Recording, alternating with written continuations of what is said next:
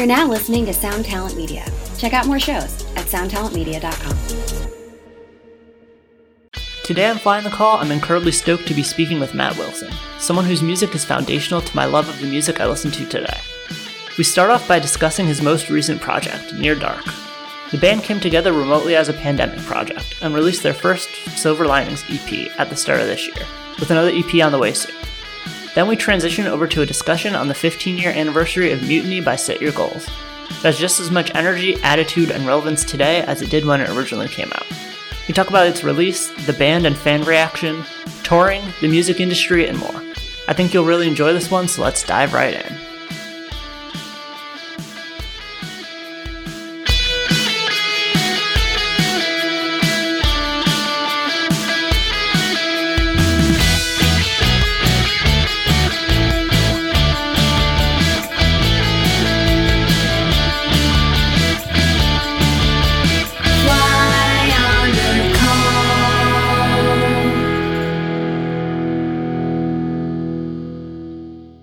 Wanted to start with uh, Near Dark, which is basically kind of like a pandemic project. And I'd love to hear kind of a little bit about how that came together. So, my friend Eric Pressman, uh, I met him, God, I must have been about 12 or 13 years old going to hardcore shows in the Bay Area. He was in a band called Torment. And uh, we've, you know, kind of kept in touch over the years. He moved, he's moved around a few times, um, but he moved to upstate New York uh, eventually is where he landed. And uh, he hit me up when set your goals started taking off and was like hey man i, I love your your band and i don't know if you remember me blah blah blah. And we you know we, we kept in touch. And then uh, when the pandemic started he he hit me up and he was like hey do you want to do a kind of similar band? I'm doing this band near dark. Do you want to sing in it? And uh, I, I checked out the songs. I was into it. So it kind of just things snowballed from there. And now we're writing for our second EP. So nice. and yeah, I mean the the lyrical style is you know kind of similar to set your goals and that you have like a really clear message you're trying to get across. You know whether it's like anxiety on new normal or kind of like loss of trust on recklessness. I'm curious kind of what your approach is like for those songs. Um, I've always kind of just taken whatever's on my plate at the moment in my life, you know, my personal life, or whatever's on my mind as far as uh, I guess the political climate or the outside world as a whole, um, and just kind of written and, and pulled from what what inspires me at the moment. You know, as far as what what's just on my mind. So it's kind of took that approach with this project as well. And how did it feel like being back in the studio, especially under you know such different circumstances, all things considered? Different, yeah. Um, you know, because I, I I've since done you know between our last record was Set Your Goals, and now in Near Dark, uh, I had a project called Chains as well. Um, and that was, you know, all close friends and and actually my cousin Tommy is is in the group too on keys. And uh, this is totally different. This is like I have only met one member of the band in person. And even though I've known him a long time, uh, you know, the other guys I've only talked to over text and email. So that's been interesting. Everyone seems really cool though. Uh, and then just you know recording solo for vocals you know even with chains it was like we were all in the studio together for every step of the way. And uh, this is just i'm going to you know a studio on my own and recording with a producer i haven't worked with and not a producer i guess an engineer but you know he kind of played double duty. That was uh, scott goodrich. And that, that was my first time recording with scott but you know, it went fairly smoothly. It was uh, it was cool. Scott's uh, we've met a few times over the years, and he's recorded a lot of uh, my friends' bands and stuff like that. And and Mike from Set Your Goals, his other project, has has recorded with Scott as well. So I kind of knew him by proxy, I guess, and it went fairly smoothly. nice. And how did, as far as like the writing process, how did the fact that you weren't able to like all get together and jam it out, how did that kind of affect the, you know, the, the tone of it or the I guess just the overall kind of shape of it. The only real effect it had, I would say, is like just kind of structuring the vocals because they're doing it on their end and then I'm doing it on my end, and sometimes we have to make it work together. So I, I kind of went back to them with some of the songs and said, "Hey, can we can we lengthen this verse so that I can actually have room to fit the the words in, or can we repeat this chorus, you know, or stuff like that. But um, it was pretty minimal. You know, all the songs seem to kind of fit a basic, quick punk rock song structure. You know, there's there's not like a I made some of them a little bit more resembling uh, like the you know typical verse chorus verse chorus bridge thing, but um, a lot of them are so short that uh, it, it was kind of challenging to put to put any sort of structured vocals to them. So we had to expand them a little bit. And I mean, I know you mentioned kind of being in the process of writing another EP. Like when when can we expect to see that? What else can we expect from Near Dark in the future? Yeah, we're um we're recording uh I think the 17th and 18th of this month in upstate New York. So I'm going to fly out there. Oh, nice. Um, and I would imagine it'll, you know, last time it took a little while to get mastered, mixed and mastered, but uh, I'd imagine, you know, a couple months or something. Everything's so lax now. It's like, yeah, yeah. you know, and, and I'm working on some other stuff. I don't know if I'm allowed to talk about it yet, but you know, there's there's another uh, song that I'm working on with someone that I'm singing on, and I've I've done you know, I've done studio vocals before where I'm like doing a guest spot on other songs, but this is a unique thing where he's he's writing a whole album of songs and he's having different people sing on them. So um, I'm doing that. As soon as that's as soon as I have the confirmation I'm allowed to talk about it, I guess I'll I'll post something about it on Instagram or uh, so you know, I'm keeping busy. I've got my my creative outlet, which is nice. I mean, I guess kind of like moving on to Mutiny. Uh, first off, I can't believe that it's been 15 years since this came out. Like, how does that feel? I can't feels old. I feel old. uh, the album feels old. I mean, it's it's 2006. I mean, that's a long time ago. Yeah, that was like it was kind of one of the early albums that I got into like when I first kind of branched out like I grew up on country music and when I first kind of branched into rock, like seeing Four Year Strong on Taste of Chaos, I think it was 2009 maybe, was like kind of a defining moment. And then like seeing, uh, getting into Mutiny after that was like one of the the early albums that like really did it for me. That's cool. That's awesome to hear, man. It's it's cool that people still remember that as an important album for them, and you know that it helped shape other other people's musical endeavors. Yeah, I mean, while I was doing some research, I kind of got like a better understanding of just how polarizing it was in some parts of the scene because I was like so new to it. I didn't really like personally see that at the time. I'm curious what are like some of your recollections of that aspect and like kind of where you stand on it now. Absolutely, it was polarizing for people. Um at a couple different points it pivoted a few times. So, you know, I grew up going to primarily hardcore shows in the Bay Area and uh we were, you know, 924 Gilman was a very big part of that. And, you know, I, I grew up going to Gilman Street and that crowd was who all my friends were. And, you know, when we started playing shows, we would play there. And uh, eventually it was it was kind of a point of contention because we were distributed by a major through Eulogy. I think they were on a red distribution. I can't remember now, but there was some sort of major distro and that was like a conflict of interest. So we had to go to like a Gilman meeting and prove that we were punk enough to play Gilman, quote unquote.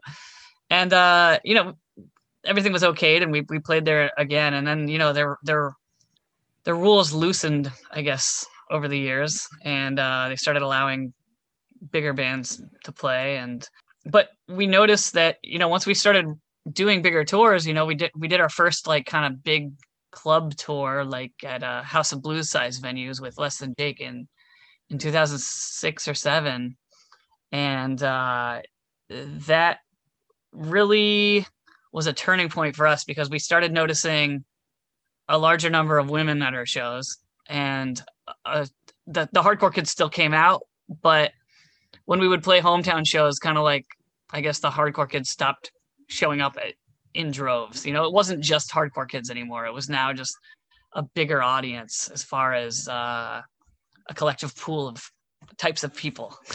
you know, people's people's musical tastes expanded outside of hardcore, and those those were the people who were coming to our shows. So there was that, uh, and then there was also, you know, on the internet, which I attribute to our success at the time. You know, we put our demo up on hardcoremp3.com, which was based out of the Bay Area and uh, it kind of took off. We got all these requests to kind of tour in different cities from different people and promoters and stuff. but uh, I remember there was this pivot, like the Bridge Nine board. There was so much hype for our band that like anyone who was like, oh, I don't know, they're just like okay to me. Like even if you said something like that, it was like you would get torn apart. Everyone's like, "Are you kidding me? This is the best band ever." Blah blah blah. And I was like, "That's just not true." Like as as someone in the band, I was like, "Wow!" Like the bar is low. Like the I I felt like you know when we got out of the studio, we loved what we we wrote, but we felt like the the recording was kind of unpolished, and we kind of wanted it to be a little more polished. You know, we were looking for a producer who could do the the pop side of things because we had the punk side down. You know what I mean? And instead we we didn't go with that. We went with Barrett Jones and he had done grunge bands. You know, he did the first Foo Fighters record and he had worked with Kurt Cobain and stuff like that. And we're like, man, I don't know. I don't know if this is uh the, the direction we want to go in, but for the next record, we do want more of a polished sound. And uh kids loved it anyway. And so we were like, wow, is, is this hype real or is it just hype? You know what I mean? Is it just like a trend? So it really felt like it was just kind of hype. Not not that it wasn't deserving. It, it just it felt like we were getting more than we deserved in terms of hype. And that then I remember once we had kind of like sort of jumped the shark to the hardcore community, you would go on the Bridge Nine board and it was it had done a complete 180. It was like kids would be like, there'd be like a thread about us and everyone's bashing us. oh, they sold out or whatever. And then there'd be like a kid going, yeah, I don't know. I still like him and I always will. And everyone would just tear them apart. so it was like, ah, how the tides have turned. Nice. Yeah, I you mentioning like putting the demo up and kind of getting hype around that. I, I the other day I watched. I think it was maybe Mike uploaded the video for the first two set your goals shows that you ever played on YouTube a few years ago, and like it was crazy seeing like people, you know, super into it already, like singing along. Oh yeah, I remember uh we played the Alpine Theater in Ventura, California, and there's a video of that on YouTube. It, that's probably the most stage dives I've ever seen at any show. I, I remember I we tried counting them on tour one time, and it was like we just like stopped counting after like a hundred or something. It was like bonkers. Like our set wasn't that long; it was like twenty minutes. Like it's it's a lot. Those were really really fun shows. and uh, another thing that kind of surprised me was seeing a lot of people calling Mutiny overproduced, which I feel like, especially by today's standards, is like kind of a reach. Laughable. Yeah, I agree. Can you talk a little bit more about kind of like that refinement of sound between Reset and Mutiny, and kind of what role the the studio and working with Barrett Jones had on it? Yeah, I mean like like you were just kind of conveying like i couldn't disagree more like it's it's not overproduced uh, by today's standards at least and really wasn't even then. Uh you know we we went from a recording studio that was set up in a basement below like a laundromat or whatever it was and uh the next place we went to was like a real studio and it was with mike green who had you know recorded Paramore and like you know uh this super poppy pop punk band that we loved uh from Southern California called Over It. And he had worked with uh what was the other band from the Bay Area? Um the Matches you know? Um these are huge artists at least to us in the hardcore world you know? Which is where we all came from uh, so it was a big step up and it was a lot more polished, but it was what we wanted. And and he was really helpful on the producer end of it as well because he was he was able to bring a lot to the table. Mike Green is a fantastic producer. He's still my favorite person to work with when it comes to recording vocals. He went above and beyond. He, he's great. He, he can take like a he can just take like a regular demo song that doesn't sound like anything special and just whip it into a, a top 10 radio track. You know, I, I think since then he's written songs for All Time Low and Paris Hilton and and all these huge artists. So nice. and then and another thing that I kind of like learned was that you know the demos that are now on like the deluxe edition were kind of industry you know leaning demos that kind of leaked and fans kind of started encouraging you to play the songs live and you know once the album was out a lot of them were saying they like the demos better uh, I'm curious, like, what the leak, what kind of effect the leak had on the band, and like, was it overall like a positive or negative thing? I think it was positive.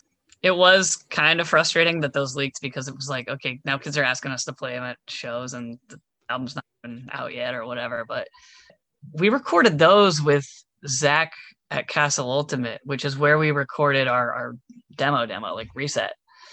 And uh, he had he was more of like a metal metalcore kind of production style. So you know you've got like the triggered drums and everything sounds really polished and like quantized it's a lot less punk rock. So it's like funny. We went from that.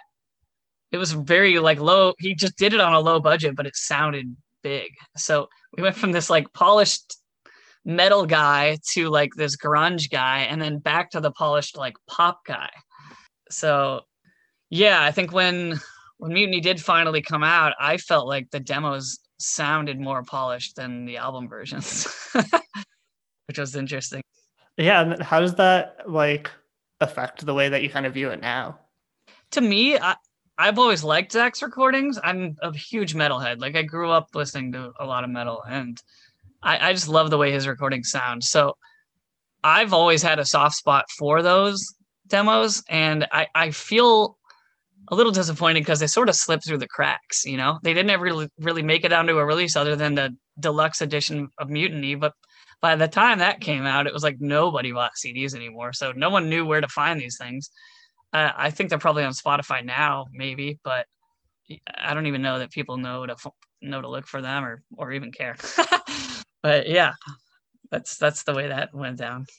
Uh, one of the things that like really stands out to me about Mutiny is kind of the the structure of the album. You know, three tracks under a minute, and the kind of nonstop flow of energy from song to song and songs that don't necessarily follow like the verse chorus verse pattern um, how intentional were like things like that and like was making an album album a goal going in yeah i know jordan is you know jordan listens to really sugary pop music and movie scores and i know he really was toying with the idea of writing a rock opera he wanted every song to kind of like flow into the next one. And it really does give the album like a coherent theme. It's like a very linear process, right? It's like it's a linear record. You listen to it and you put it on, it's quick anyway. So you just have it go start to finish, which is cool because I think, you know, the tracks are standout, standalone tracks on their own, but uh, it, it is more enjoyable to listen to all the way through. And a, a, lot of it is also just preparation. We've always been kind of an underprepared band when it comes to going into the studio, but it, it, at that time we weren't. I think I think we did put work into some of the writing beforehand, at least a lot more than we did on Burning at Both Ends. or this will be the death of us for that matter. Yeah, we, we do a lot of in the studio writing. Talking about this will be the death of us, I know kind of in a lot of the interviews that I was reading, you were saying how you kind of were pushing off, uh, you know, starting to write and record another album because you really wanted to push Mutiny to like a bigger crowd and like, you know, kind of really focus on touring in that way. Looking back, is that, do you feel like that was the right decision or uh, would you do it the same way if you had the chance to do it again? Yeah, I think it benefited us a lot. It exposed us to a lot. And we were at a, a period of our band's life cycle where we were kind of learning a lot and and understanding how the touring world works and how the music world works and at, especially at a different level than we had always known it to be. You know we we had always just kind of known local shows and learning what touring was like and learning what these like big pop punk bands who did their band as a job did uh, was was huge for us you know? So that would I would say that was beneficial. You know, you see bands that just put out an album every year and it just sort of becomes a little less special when they put out a release. But also you don't want to wait too long, right? So we did that too. you know, you see some bands wait five, seven years between records and a lot of the fans forget and then they have to just tour Europe perpetually because Europe never forgets. uh, but in the States, uh, you know, kids are spoiled. They got tours coming through all the time, and they got a million bands, and uh, you gotta fight harder to keep their attention. So, but yeah, uh, the, the problem with that whole situation was that you know we didn't really write on the road. It was like we would just be too distracted. So we really had to stop and devote time at home to write. And some bands can write on the road, but we've just never been. Uh, uh work in progress is kind of one of the one of my favorite tracks on the album. I think it does like a really good job at describing the kind of mentality I try to have in life. And I feel like it's, you know, a really evergreen message as well. Could you talk a little bit about that song and kind of how you view it?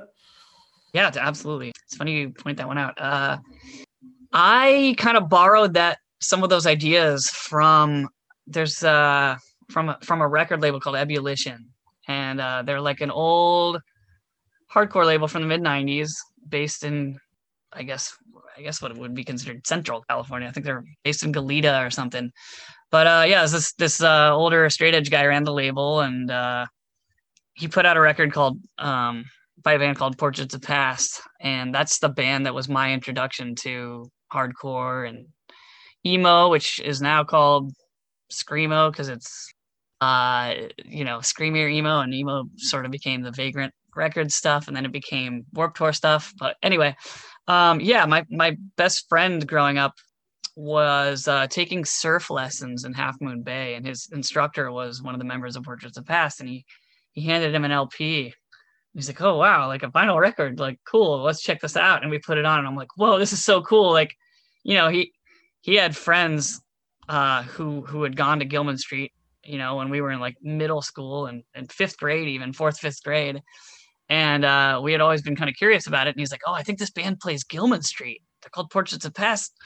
Maybe we should go over there sometime and check out some bands. And and that that was really the catalyst for uh, for us going over there. But sorry, I, I digress a lot. I'm going on a tangent. no, you're here. good.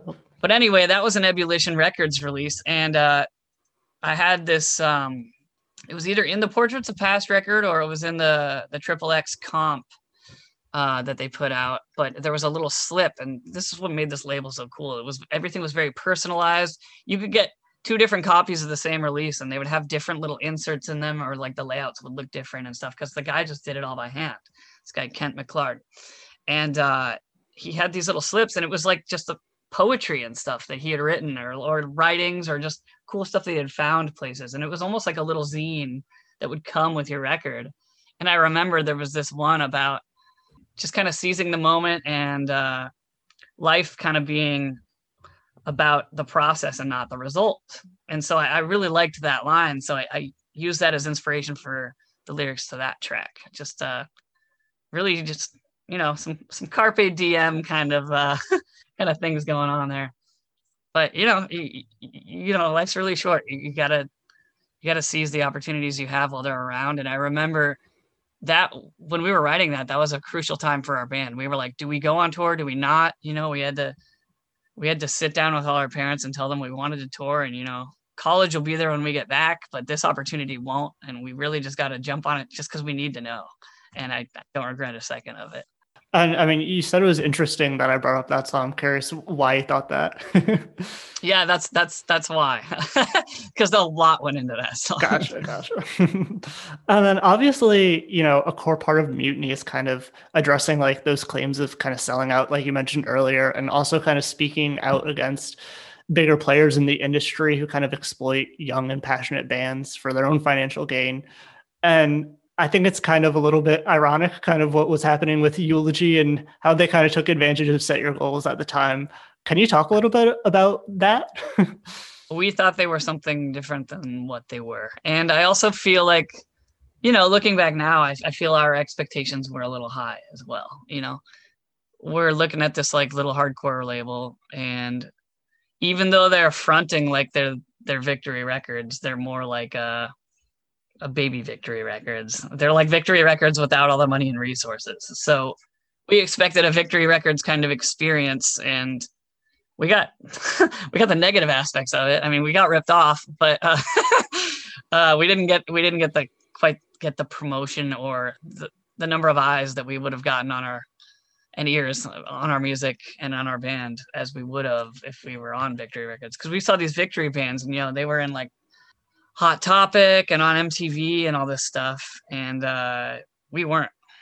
And they, you know, we we befriended them. We went to their offices, and you know, we met all their staff, and it was like, oh, you know, we met this guy, this guy Anthony, and we were like, we really clicked with him, and we were like, he was running their uh, their mailroom kind of web store stuff, all the all the merch that he was that was being shipped out for the label, and he was like, man, you guys are like number two seller pretty much in our web store, and uh, I can't keep your stuff on shelves. And they're they're giving you these these merch reports, and they're not real. They're they're falsifying the amount of merch they're selling, and they're not paying you guys.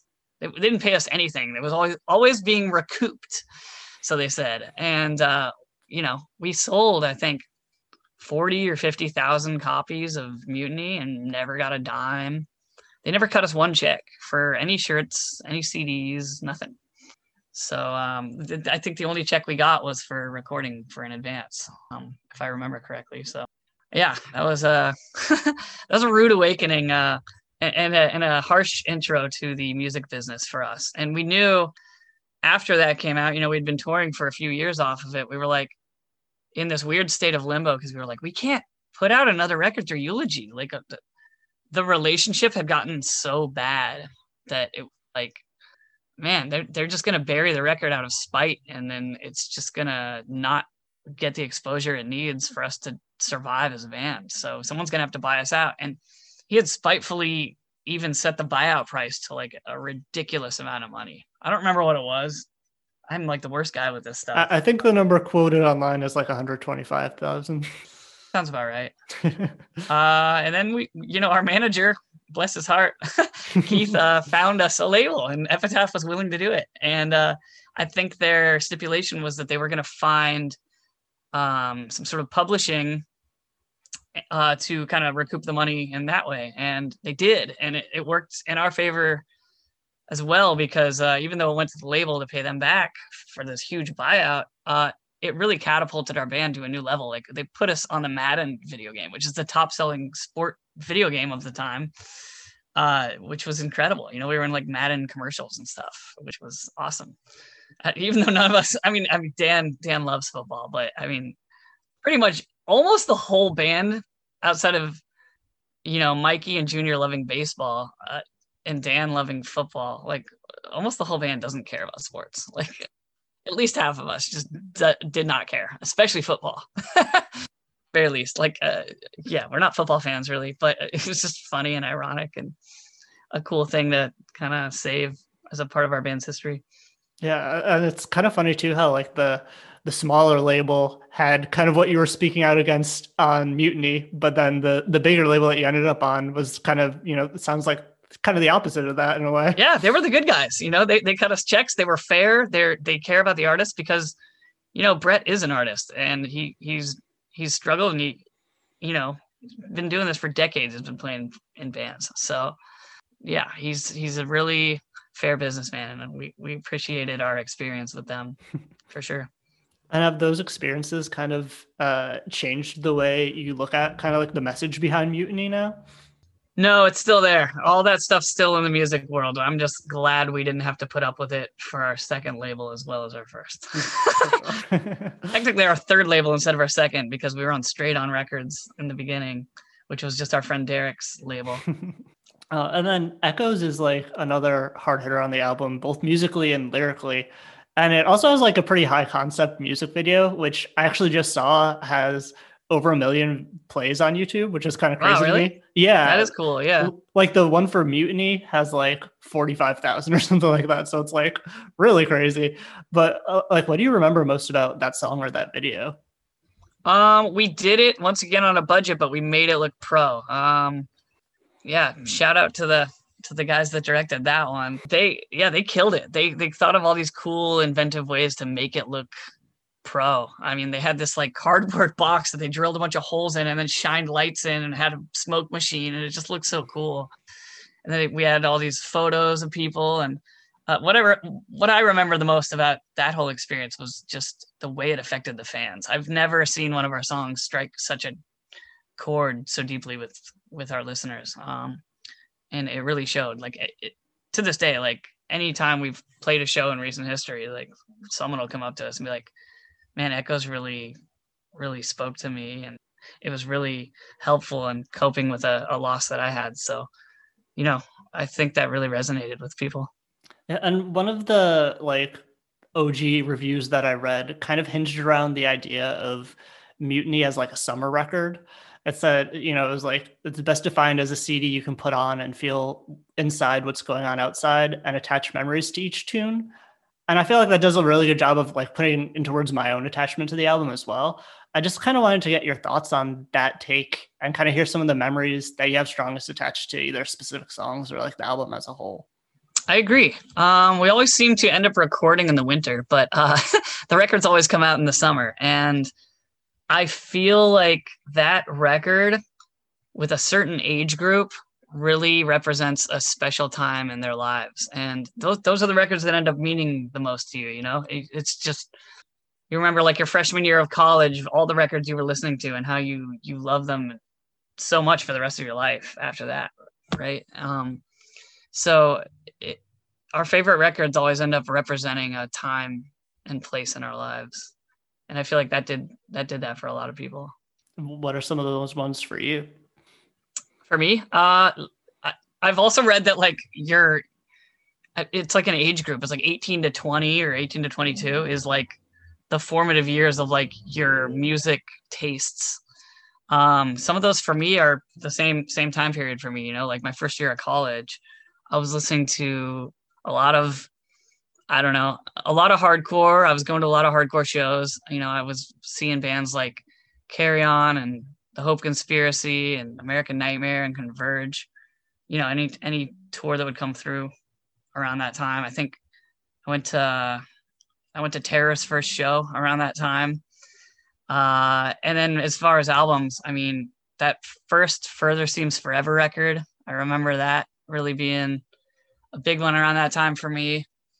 Seven Angels, Seven Plagues, like a lot of like metalcore stuff.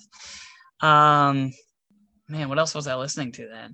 I don't know. There's there's so many, and I'm so old now. that was 20 years ago. I mean, yeah, but that's all that comes to mind is those two records right now. One of the kind of you know main things that stands out about Set Your Goals is the fact that you have two lead singers, and I think it has it makes like for a really interesting back and forth. Can you talk a little bit about kind of you know that style and how uh, it changed, like how it affected like the way you wrote? Yeah, absolutely. Uh, we were able to get a lot more creative with our vocal parts just because we could layer and harmonize, um, which was unique, I feel, for pop punk. You know, pop punk's usually very simple.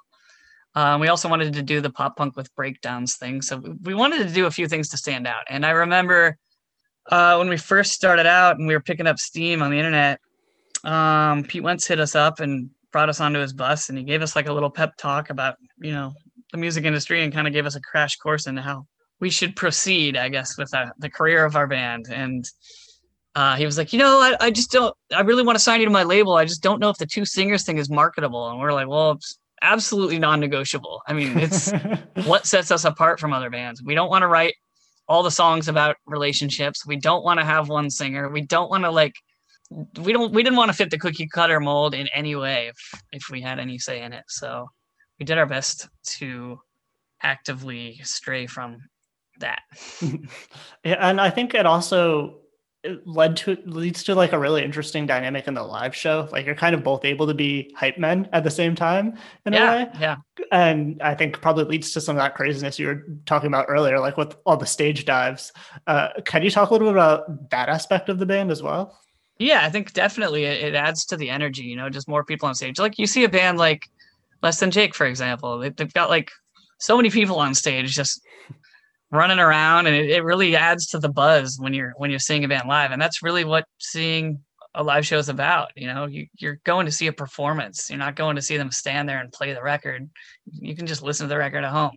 And and especially now that they stream everything you know? The, the pandemic has really shown you like at least it's shown me like wow this is not the same streaming streaming a show online it's it's nice that we have that at least you know we didn't always have it but it's not the same and if I'm gonna go just see a band stand there and play their album, like I might as well be streaming it online. But the difference between that and a stellar live show is is performance and, and energy. And so when a band is able to just go off, it's just so much more enjoyable. You you really do as a performer and as a as a member of the audience, you're you're really feeding off each other's energy. Yeah, one of the things that's kind of been on like the uh, internet discourse lately has been, you know, the idea of live shows coming back and, you know, accessibility too, as far as like, you know, streaming continuing to be an option or not. And I think like uh, it seems like some people are kind of afraid of streaming like cannibalizing the live show, but I feel like, you know, it's a very like someone who chooses to stream instead of going to a live show, like most likely wouldn't go to a live show anyway. I agree. I think uh, it doesn't even compare. It, it's no threat, in my opinion. Apples and oranges, almost. You know, for sure. And uh, you know, the last thing that Set Your Goals released was kind of that double single recorded with New Found Glory. And I know you're supposed to kind of enter the studio with him for a full album. And also around that the Mutiny 10 year tour, you were you were teasing new music as well. I'm curious where was anything from either of those writing sessions ever put to tape? And like kind of where does the band stand now? Yeah we did those two songs with chad and that was the most prepared we had been going into the studio in 10 years. We uh we really like took a couple days for pre-production and that really made a difference. And i think the, those two songs were very well reviewed. You know we had been it was really redeeming for us because we had come off of burning at both ends which was like a frankenstein kind of record. And uh we we did these two songs and everyone loved them like it was like wow these got great reviews across the board. I, I just wish more people heard them. Um I, I feel like a lot of our our fan base didn't really even know that that little ep two song thing came out. Um but we're very proud of it. I think those those songs turned out great and they're a lot of fun to play live even though you know maybe 25% of the crowd just scratches their heads like oh i've never heard this song uh, but yeah, um, we did have a third song written for that. I think it was just instrumental though. We didn't get the vocals done in time or the leads or anything. So, you know, Jordan's got like a full length full of songs, and that's one of them uh, done. And he and Mikey were jamming at, I guess, the beginning of the pandemic. And then Jordan got a job. Mikey moved to Sacramento.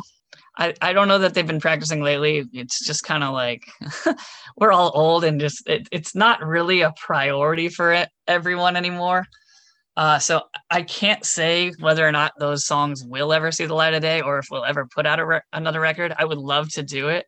Uh, it's just I'm only one person, and you know people ask me this probably three times a week still. Like when when are you guys putting out new records, new music, whatever and uh, I don't have the answer. I am one sixth of that equation, so uh, I am all for it. Sign me up. I would love to know too. nice. And then, you know, I always like to wrap up the show the same way, which is by asking for a piece of advice or something you've been thinking about lately, whether it's music or life or whatever else that you just wanted to share. Advice or things I've been thinking about. Um, man, you're putting me on the spot here my brain is not i'm not firing on all cylinders today. I haven't had my microdose.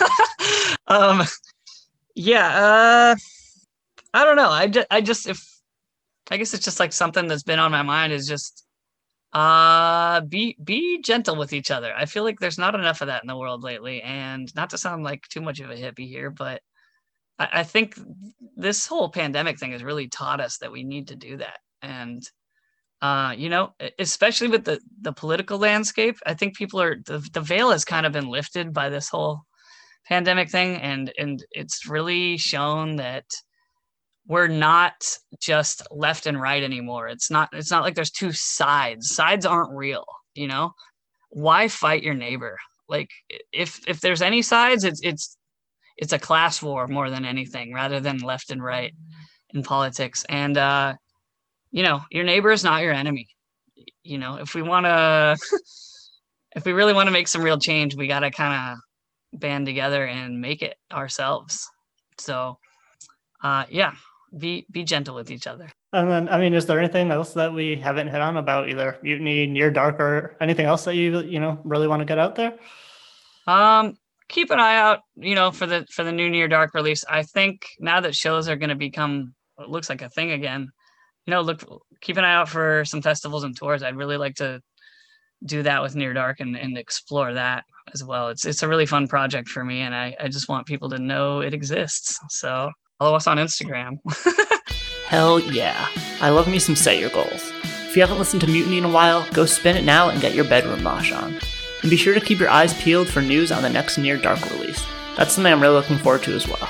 We're now less than a week and a half away from episode 100, a brand new theme song, and the two year anniversary of Flying the Call.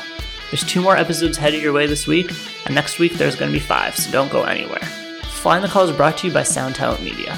A special thank you as always to The Alternative for helping to promote the show, Kaylin West of Tiny Stills for the theme song, and Michaela Jane for the artwork.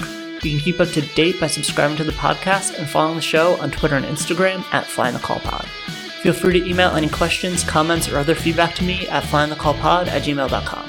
Remember, life is a constant work in progress, and I wouldn't have it any other way!